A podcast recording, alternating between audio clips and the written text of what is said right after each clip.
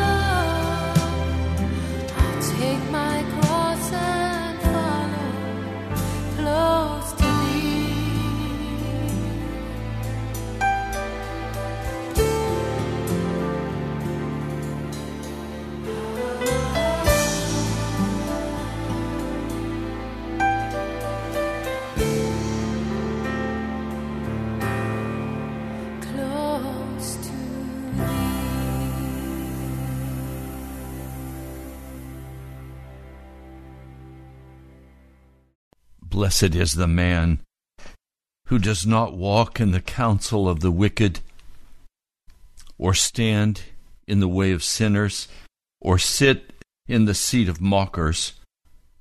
But his delight is in the law of the Lord, and on his law he meditates day and night. He's like a tree planted by streams of water, which yields its fruit in season, and whose leaf does not wither. Whatever he does prospers. Oh, not so the wicked. They're like chaff. The wind blows away. Therefore the wicked will not stand in the judgment, or sinners in the assembly of the righteous. For the Lord watches over the way of the righteous, but the way of the wicked will perish. Welcome to Pilgrim's Progress. I'm Ray Greenlee from the National Prayer Chapel. Have you come to an end of yourself? No, I mean an absolute end. Jesus, when he was brought to an utter end of himself, what did he do? We spoke about this yesterday, but in way of review, when Jesus was brought to the very end of himself in the Garden of Gethsemane, Jesus' response was tears, blood popping out on his forehead like sweat, as he cried out to the Father, and as he submitted, as he prayed, as he trusts himself into the hands of his Father, praying, Lord, Father, take this cup from me, if that be according to your will. He basically prayed, let your will be done in my life. And he was facing the cross. He was facing crucifixion. But he chose obedience. But our response usually, when we're brought to the utter end of ourselves, we go to sleep. We run away. We deny. And in our exhaustion and in our depression and in our anger, we just shut down. And we try to defend ourselves. Peter,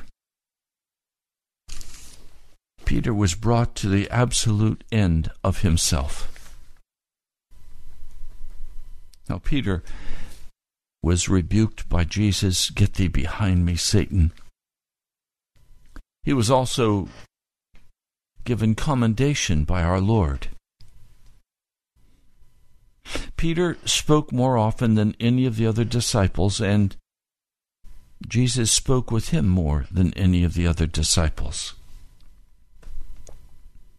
Peter was a bold, brave soldier. He had left his wife, his family, in Capernaum, and he had traveled with Jesus now for probably about three years. We don't know. Maybe a little longer. He'd slept with him in the cold, in the open. He'd gone without food, without shelter. All because he believed in Jesus as the Messiah. And he believed that Jesus would establish a government, and he wanted to be a part of that government. He wanted to be a part of what Jesus was doing. But then things began to fall apart.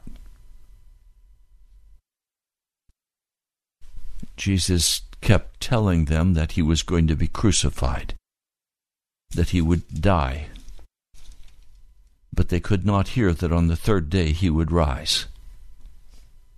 His words were utter devastation. How could they have given three and a half years of their lives to follow this Jesus, to be taught by him, to see the miracles that he performed, to hear the words of mercy and kindness and wisdom pouring forth from Jesus' lips. He was with Jesus day and night. He knew who Jesus was. And then came that horrible night in the Garden of Gethsemane. And Peter is exhausted with sorrow. And he escapes as he comes to the end of himself. He escapes into sleep. Jesus rebukes him kindly. Jesus calls him to pray for himself. He said, the flesh is willing, or is, the flesh is willing, but it's weak. The spirit is willing, but the body is weak, is exactly what was said in Mark, the fourteenth chapter, verse thirty-five. Watch and pray so that you will not fall into temptation. The temptation is to come to the end of yourself and turn away from Jesus and go and sit in the seat of the scornful. It's to turn away from Jesus and to say, I don't know you, Jesus. Always when we're brought to the end of ourselves, we're exhausted, we're angry, we're hopeless, we don't see a way through. The temptations come fiercely at us. The, the temptation of, of pride. The temptation of, of lust. Of envy. The temptations to turn aside from Jesus. To somehow comfort ourselves in this desperate situation where we don't know how we're going to survive. When everything that you have longed for is being destroyed, your life is being destroyed, how do you stand? When you pray and it's as though Jesus is not hearing, you cry out to him, and there's no answer. You come to the end of yourself. Peter saw Jesus taken captive. He pulled out his sword and struck at the high priest's servant, cutting off his ear. Jesus rebukes him and heals the man's ear. Peter is undone. He's willing to fight for Jesus, but he's not willing to die with Jesus unless it's with a sword in his hand and he can be the man. His heart is still filled with pride. And Satan has come to sift him, to bring him to the absolute end and see what Peter will do. So, the betrayer comes. Judas kisses Jesus, indicating this is the man. He is betraying Jesus with a sign of affection. The men seize Jesus. They bind him. And everyone flees. Everyone runs. Even Mark, the young man who is who is not really a disciple in the sense of being an apostle, but he's following Jesus and he's in that Garden of Gethsemane. They seize this young man. He slips out of his linen garment and they and he runs. And he runs away bare naked. Well, they take Jesus to the high priest, and the chief priests, the elders, and the teachers of the law come together. This is not at Caiaphas's, this is at Annas, the father-in-law of Caiaphas, who was the high priest before. He's an older man. Peter follows, and John follows. They follow at a distance. They know their lives are at risk by just following Jesus to this place of judgment, but they have to know what is going to happen with Jesus. Is he really going to release himself, or is he really going to die on a cross? They have to know. The end has come for them, the end of their vision of delivering Israel, the end of the government that would be established. Everything has crashed into them. But they love Jesus. He can't get into the courtyard because he doesn't know anyone there, but John knows some people and the high priest. And he goes back to the gate where Peter is standing, and he brings Peter into the inner court, the courtyard of the high priest. Now Mark says he sat with the guards and warmed himself at the fire. This same story is told in a couple of places. It's told in Matthew twenty-six sixty-nine. Let me read it for you. He entered and sat down with the guards to see the outcome. Now, in Luke twenty-two fifty, it says he came in and stood around a charcoal fire because it was cold. And he can hear the words of the high priest and Jesus' response. They declare him worthy of death. They begin to spit in the face of Jesus. They begin to strike him with their fists, slapping him in the face. Prophesy to us, Christ, who hit you? Now Peter can hear all of this. He's sitting out in the courtyard. And Matthew tells us that a servant girl came to him and said, "You also were with Jesus," she said. Oh, he can pull his sword and fight with a man, but he can't withstand the scrutiny and the scorn of a maiden. He denied before them all. He said, "I don't know what you're talking about." Then he went out to the gateway. Another, another girl saw him and said to the people there, "This fellow was with Jesus of Nazareth." Again, he denies it with an oath, "I don't know the man." After a little while, those standing there approached Peter, and they said, "Surely you were one of them, for your accent gives you away." Galileans had a different accent than Judeans. At this, he begins to call down curses on himself, and he swore to them, "I don't know the man." Well, Mark, let me read to you.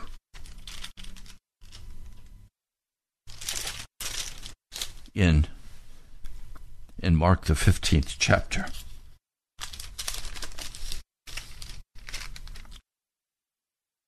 Mark, the fifteenth chapter. Let's see if I can find it. Oh, it's the fourteenth chapter. I'm sorry. They condemned him, that is Jesus. Then some began to spit at him. They blindfolded him and struck him with their fists and said, "Prophesy." And then the guards took him and beat him. Peter is witness to this. Peter is below in the courtyard, and one of the servant girls of the high priest came by. When she saw Peter warming himself, she looked closely at him. "You also were with the Nazarene Jesus," she said. "I don't know or understand what you're talking about." Servant girl saw him out by the gateway. This fellow is one of them. Again, he denies it. Surely you are one of those Galilean. And he began to call down curses on himself. And he swore to them, I don't know this man you're talking about.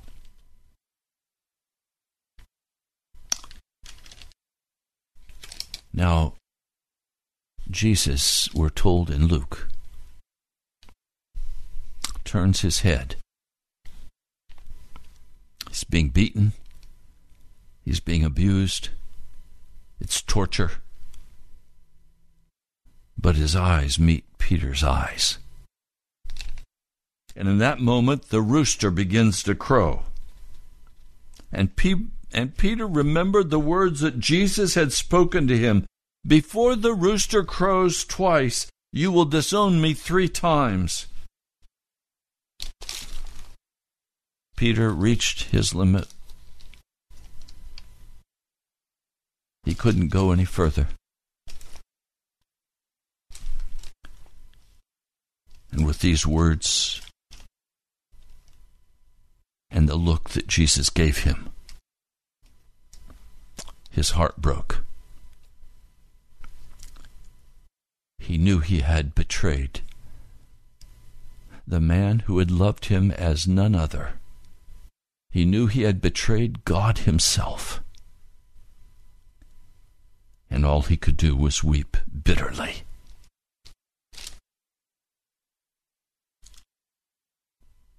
This story just strikes right at my heart. For which of us have not been pressed to the utter end of ourselves? Which of us have not sinned against Almighty God by denying we even know Him by our behavior, by things we've said and done as we are caught up in the mess of the world and turned away from Jesus? Some committing fornication, some giving themselves to the lust for money, some cheating and lying, some mistreating your wife or your husband, lying, cheating, stealing, cowardly. You don't want to face the facts that your sin has separated you from God, and that you are lost. For Peter, all was lost. The Messiah was going to now be crucified. He was being beaten. He was being spit upon. All is lost for Peter. His hopes, his dreams, his sense of integrity in his own life has been utterly destroyed. He is now hopeless, defeated, alone. All of his dreams have been dashed to pieces. Doesn't know what to do.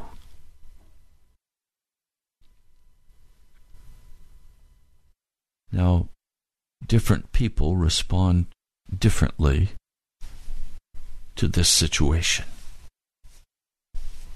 We find that, likewise, Judas, who had betrayed Jesus for money, came to the end of himself when he realized what he had done and that Jesus was innocent and he had betrayed God himself. He knew this was God.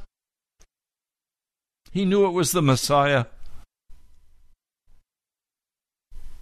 And he tried to take the money back to the priests. And they scorned him.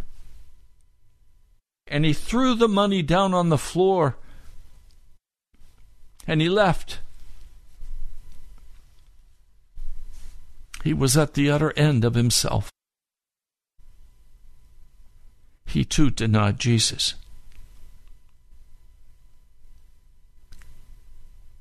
And he went out and hanged himself. Now, do you see why? Many, when they come to an end of themselves, respond not as Jesus responded, But they respond with, with tears. They respond with going to sleep, and that was Peter's first step. He just went to sleep because he was coming to the end of himself and he couldn't deal with it. And in his exhaustion, he just went to sleep. This is a road down. Now running happens. Run to the theater. Run to the gym. Run somewhere. Just go somewhere and blot out your heart and the cry of your heart. Be depressed. Live in a continual state of despair. This is hopeless. Nothing's ever going to change. I'm stuck here. I can't believe I'm in this place. I hate it. But there's nothing I can do, so I've just got to survive. Underneath all of that is the bitter anger of how I've been treated and mistreated and judged. And at the same time, judging yourself harshly. Can't get past the guilt of what you've done.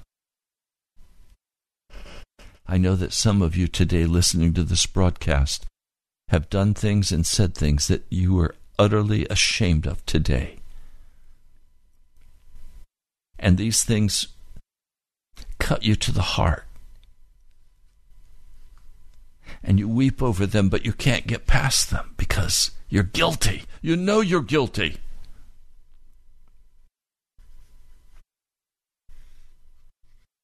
Judas went out and hanged himself. That's how he dealt with his guilt.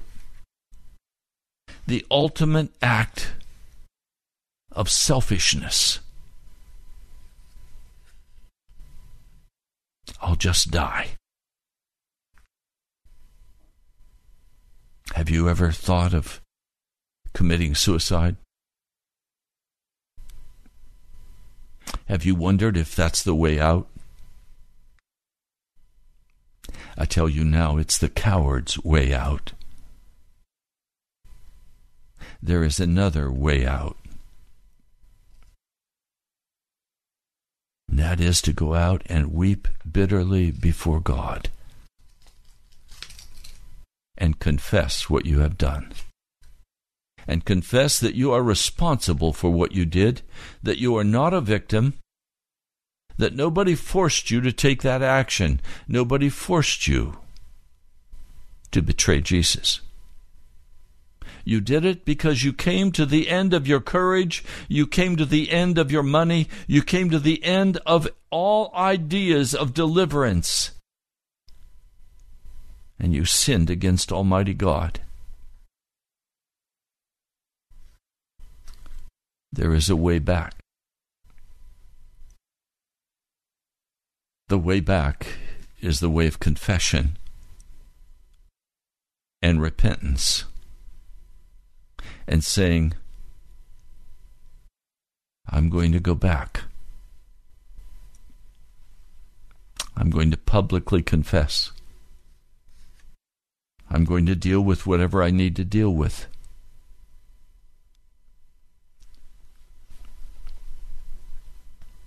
Sometimes we think we can just go back and pretend everything's okay, but it's not, because we've not publicly confessed. Now, it doesn't tell us in the Scripture that he went back to the disciples and publicly confessed. But he did go back.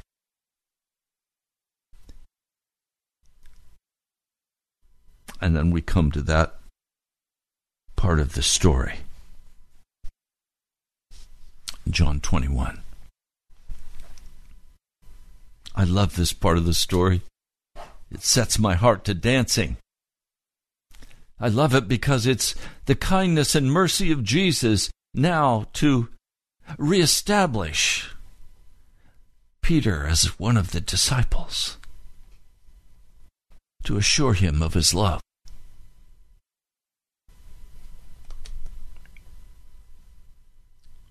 They were to go to Galilee to meet Jesus. They'd already seen Jesus a couple of times in Jerusalem.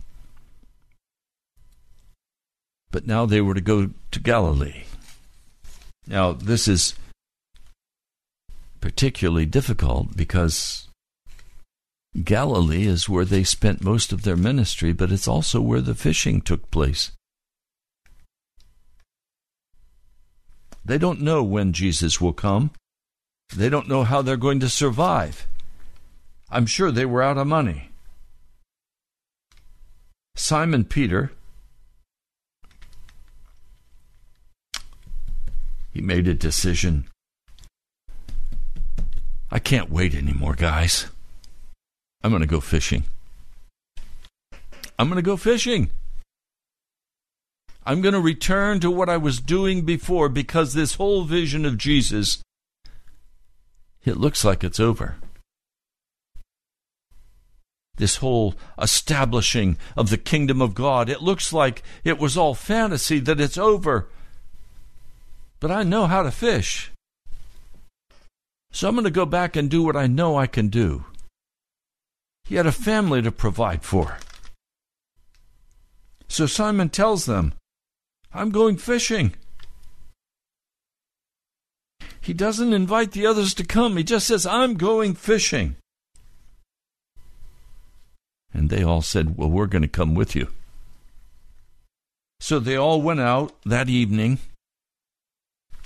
and they got in the boat, the family fishing boat, one of them, and they began to fish in the Sea of Galilee. They threw their nets time after time after time, probably in places where they knew there had to be fish, because always when they threw their nets there, they caught fish. They fished all night, and they caught nothing. And they're coming back the next morning to shore. They've caught nothing. They've made no money that night. Do you understand? Fishing was money. They would take their their fish to a, a little village that was close by. Magdala. I've been at Magdala. I've stood in that small foundation with the beautiful fresca where Jesus taught and where Mary of Magdalene listened to Jesus and had seven demons cast out of her. This was a fishing center. They would process the fish that were caught, and then they would ship that fish off to Rome. They fished all night. They caught nothing. But as daybreak was coming, Jesus stood on the shore. But the disciples couldn't see that it was Jesus. They didn't realize that it was Jesus, until Jesus called out to them, Friends, haven't you any fish? How could he tell they didn't have? Well, he was God. But I'm sure they also were tired, exhausted, dejected. How were they going to survive? They've been fishing all night. They've caught nothing. They've made no money. How are they going to survive? Have you ever been there? Where you've done everything God has asked you to do, everything has failed. Everything is wiped out. People have left. They've deserted. How do you survive? You've tried to do your business, and you get a zero response. You don't have any money left.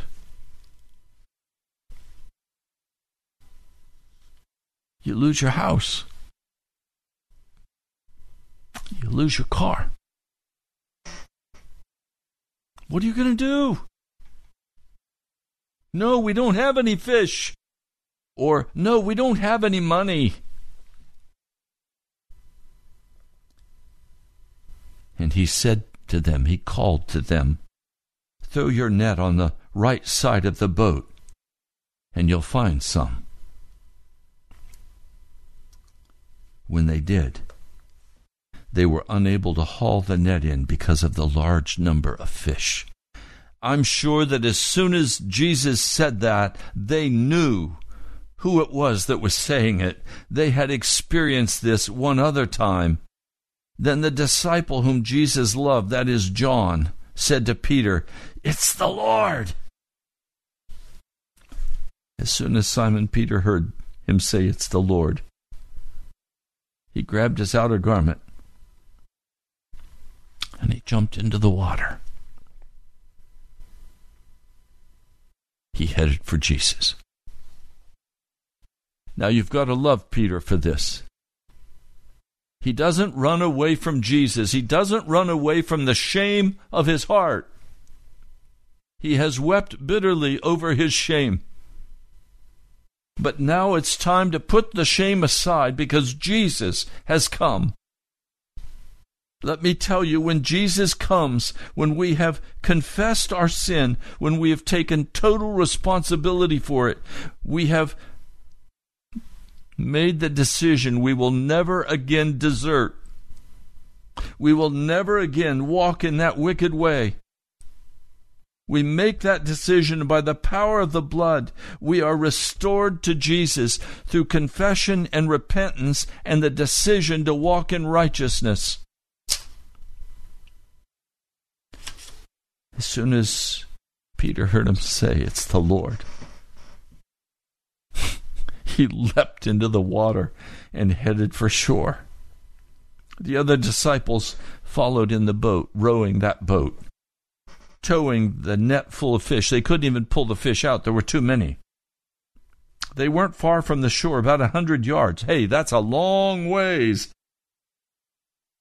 When you're pulling a boatload of squirming, flipping fish in a net. When they landed, they saw a fire of burning coals. There was a fish on it and some bread. And Jesus said to them, "Bring some of the fish you just caught." This is John twenty-one, verse ten. Simon Peter climbed aboard and dragged the net ashore by himself. It was full of large fish, a hundred and fifty-three. But even with so many, the net was not torn. Do you remember last time the net tore? But this time, Jesus is in charge. And he says, "Come, have breakfast with me." The disciples were afraid to ask him any questions. They knew it was the Lord. Jesus came and he took the bread and he gave it to them and did the same with the fish. Jesus broke the bread, he blessed it, he passed it to them. This was now the third time Jesus appeared to the disciples. When they'd finished eating, I'm guessing it was a very quiet meal. Because, do you remember?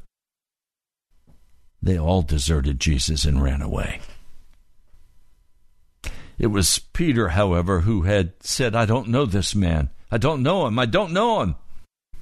Cursing and swearing, "I don't know this man." The others had just run away. Jesus now turns towards Simon Peter.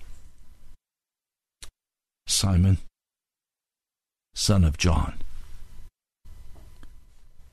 do you love me more than these? Do you love me more than these?" What is he speaking about when he says these? I don't know. Is he speaking about the other disciples? No, I don't think so. I think he may be talking about the fish. Do you love me more than you love these fish, than you love the money they will bring to you?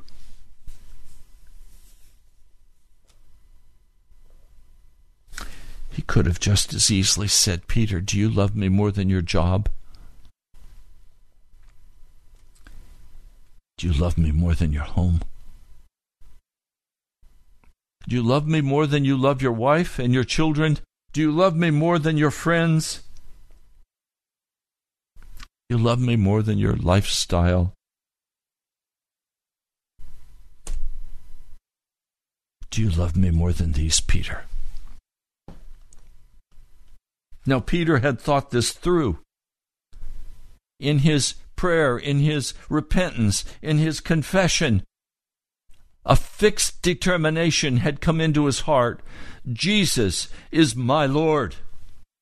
He is Messiah. He is God. I will serve him.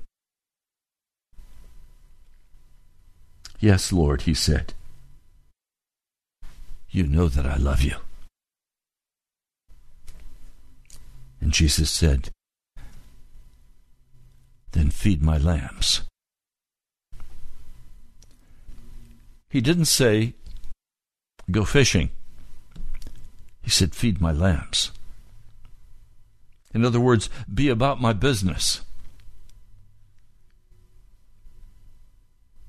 Again, Jesus said to Simon, son of John, do you truly love me? Yes, Lord. You know that I love you.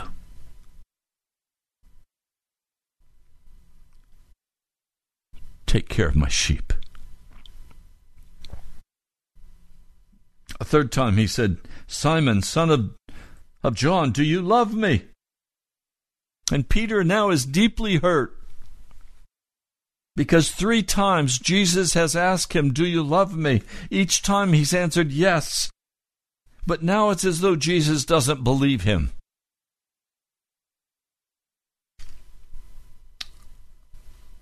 Do you love me, Peter? Lord, he said, you know all things. You know that I love you. And Jesus said, feed my sheep.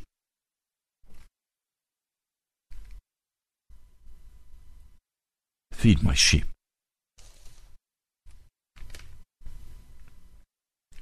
In other words, he's saying, Peter, be totally available. You're not available to me when you're fishing for money. I want you to be, Peter, totally available for me. Why? Because Jesus was reestablishing him as an apostle. And he was giving him his marching orders to feed his sheep, to take care of the sheep, to take care of the lambs. In other words, Jesus is the good shepherd. And now he's saying to Peter, be a good shepherd. You're no longer a fisherman. You are going to fish for men. And then he says, Jesus, I tell you the truth. When you were younger, you dressed yourself and you went where you wanted. But when you are old, you will stretch out your hands, and someone else will dress you and lead you where you do not want to go. Jesus said this to indicate the kind of death by which Peter would glorify God. Now we're told in extra-biblical historical sources that Peter and his wife were crucified together when Peter was old. He had been afraid of dying and had denied Jesus. But Jesus now had reestablished him.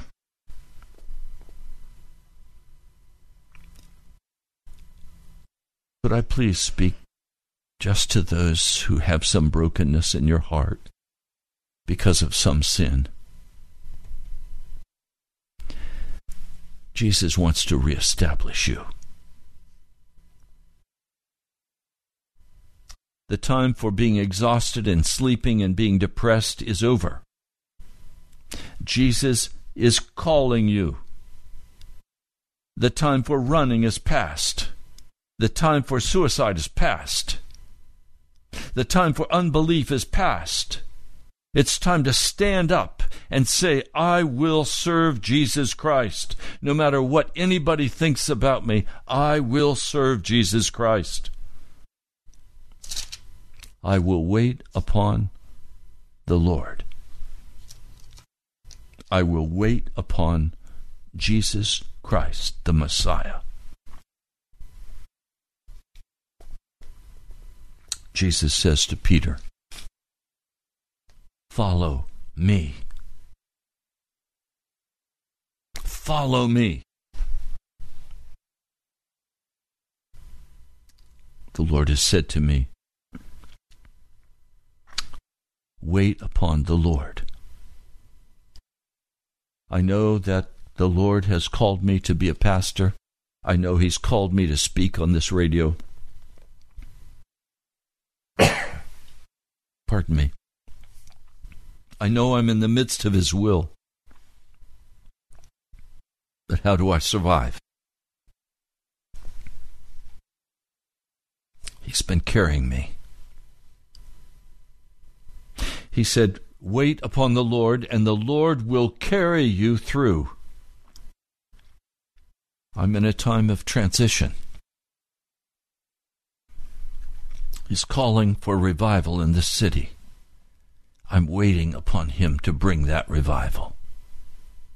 And as I wait, I invite you to come and wait with me at the National Prayer Chapel. If God is calling you, then come. If He's not calling you, go where He's calling you. Follow Jesus. I am following Jesus. Then He said one last thing to me. This was in the midst of the night. He said, rest in me, Ray. In other words, in other words, give up your own efforts. I can't bring revival. But I can speak what He puts in my heart and on my lips. I can speak from His word. This is the one place I can do that. I'm nobody. I'm not in any sense a celebrity.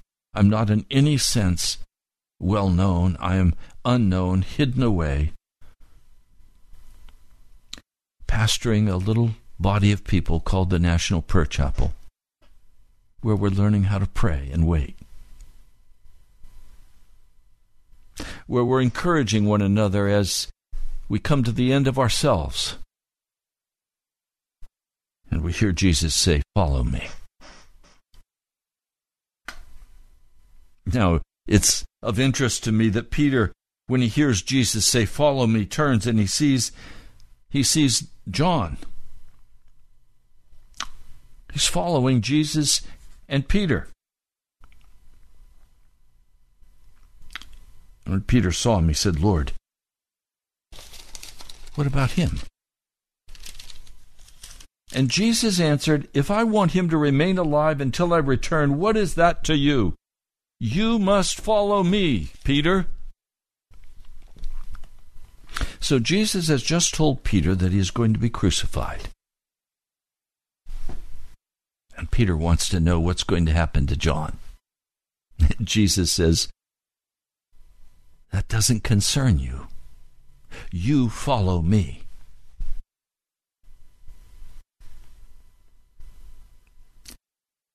I hear the Lord say to me, follow me.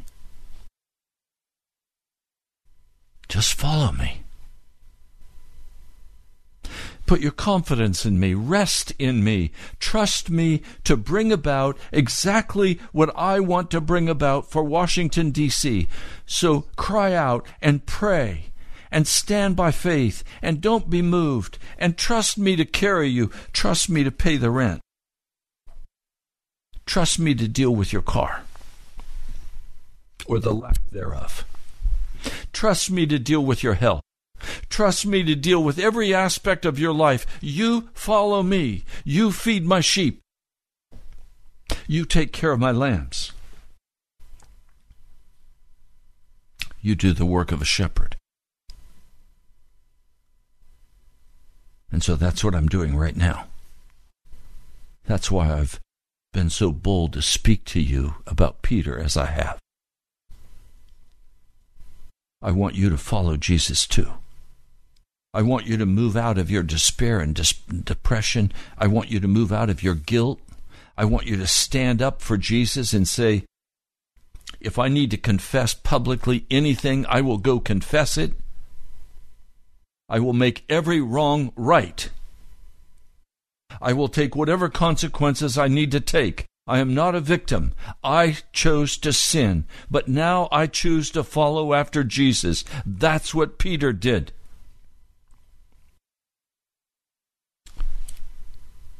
That's what I've done. I've made so many foolish mistakes, and I've sinned so against the Lord, but I'm forgiven. And now I'm called to do His work. If you'd like to be a part of the National Prayer Chapel, don't be afraid. Hear the word of the Lord. Follow Jesus. Get out of your exhaustion, get out of your sleepiness, get out of your stuff, and follow Jesus. We're out of time for this broadcast, but I'd like to give you the telephone number. If you'd like directions to my house, we meet on Sunday in my living room at ten a.m. sharp. You're welcome to come. ten till noon. We are not an institutional church. We are a New Testament church. So if you want directions, call seven oh three, four eight nine, one seven eight five. That number again, seven oh three, four eight nine, one seven eight five. If you would like to support this work in preparation for revival in this city, would you sacrificially give as the Holy Spirit calls you to give? Write to me at the National Prayer Chapel, Post Office Box twenty-three forty-six, Woodbridge, Virginia, two two one nine five. Again, it's the National Prayer Chapel, Post Office Box twenty-three forty-six, Woodbridge, Virginia, two two one nine five. I'm waiting on the Lord. I'm following Him. I am doing and saying exactly what I've been instructed in the prayer closet. You've been listening to Pilgrim's Progress. I'm Ray Greenlee. God bless you, my brother, my sister. I love you. I'll talk to you soon. Great joy, with great joy. Now unto Him who is able to keep you from falling and to present you blameless before the presence of His glory.